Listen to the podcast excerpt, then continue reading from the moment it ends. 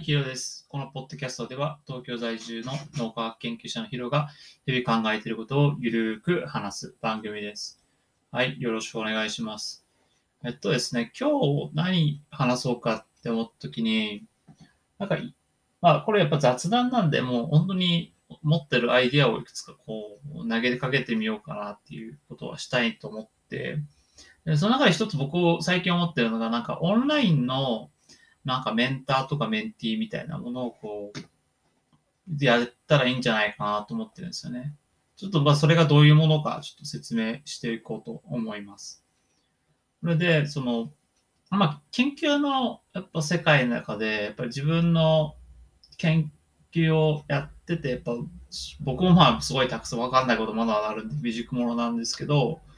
その、まあ、アドバイス欲しいなと思った時に、やっぱ実際にこう、アドバイスくれる人って、まあ自分の担当してくれてる教授だったり、先輩だったりすると思うんですけど、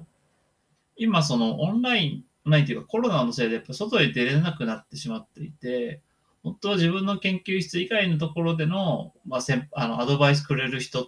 ていうのが結構大事だとは思うんですけど、そういうのがどんどん減ってしまってるところがあると思うんですよね。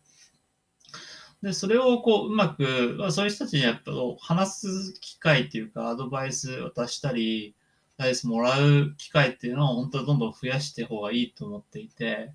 そこで、まあ、オンラインでやれるやメンターとかメンティーとかっていうのはやってもいいんじゃないかなと思ってます。まあ、これも本当ボランティアベースなんで、なんか、ね、全員がやれとは思わないんですけど、まあ、僕自身結構そや、実はちょっとずつ最近やっていてですね、でどういうことかっていうと、あの、まあ、今年2回ぐらい、2、3回ぐらいですかね、なんか、こう、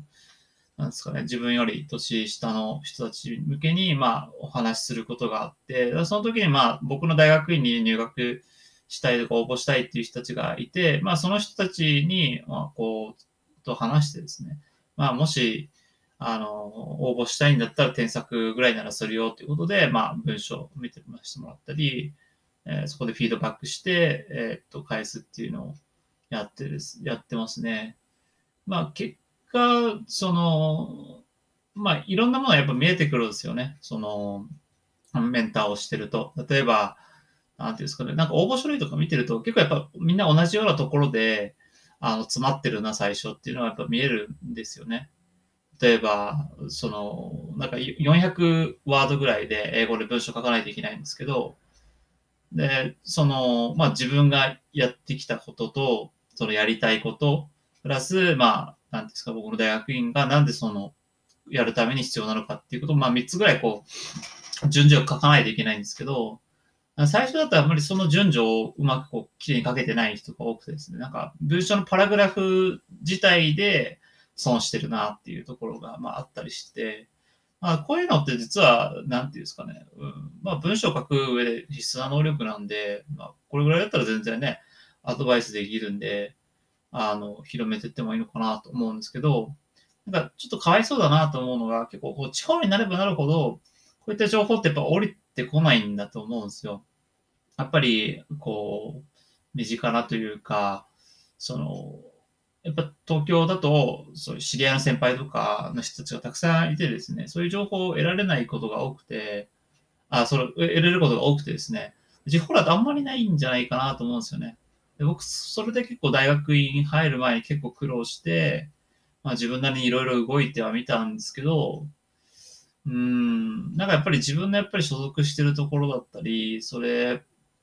えなんですか、ところのなネットワークからこうどんどんアドバイスもらうっていう機会が多いんで、まあ、オイスに入ってからはまあすごく楽になりましたけど、そういったコミュニティに入らないとすっげえ大変だなって思うところがあってですね。なんかこれはやっぱ箇所を変えた方がいいとは個人的に思ってますね。なのでできるだけ、まあそういう人たちにも情報を開かれたものをこう提供するっていうのが大事かなと。だからまあオンラインメンターとかメンティーっていうのはすごいいいかなっていうのは一つアイデアとして提示しました。まあ、ただ、やっぱちょっとネガティブな面を言っておくと、やっぱりこういうのをすると、あの、やっぱり、なんていうんですかね、こう、性格やっぱ合わ合わないっていうのがあると思うんですよね。で、それで、その、やっぱり性格的にちょっときつい人と当たってしまったとか、まあ、この人がちょっとなんか、うん、なんなんていうんですかね、言ってもらっても、こう、なんていうかな、ちょっと辛いだけだなって、だけど、お断りしづらいというか、一回関係作ってしまったなっていう。まあ、そうなるとちょっと大変ではあるんですけど、まあ、ただオンラインなんで、まあなんかまあ、なんていうんですかね、返事しなくなったらそこで終わりっていうところがあるんで、まあ関係も切りやすいかなとは思うんですよね。まあそういうこうメリットはあるかなと思います。まあ、ただデメリットとしてやっぱり、あ、デメリットあるかなまあなんかデメリットとしては多分やる側がの仕事が増えるんで、まあちょっと大変になるかなと思うんで、まあこれ本当ボランティアベースでやっていく仕組みみたいなのを作っていくのは面白いのかなと思ってます。はい、以上です。今日はちょっとオンラインでやれるこう取り組みについて少し話しました。またよろしくお願いします。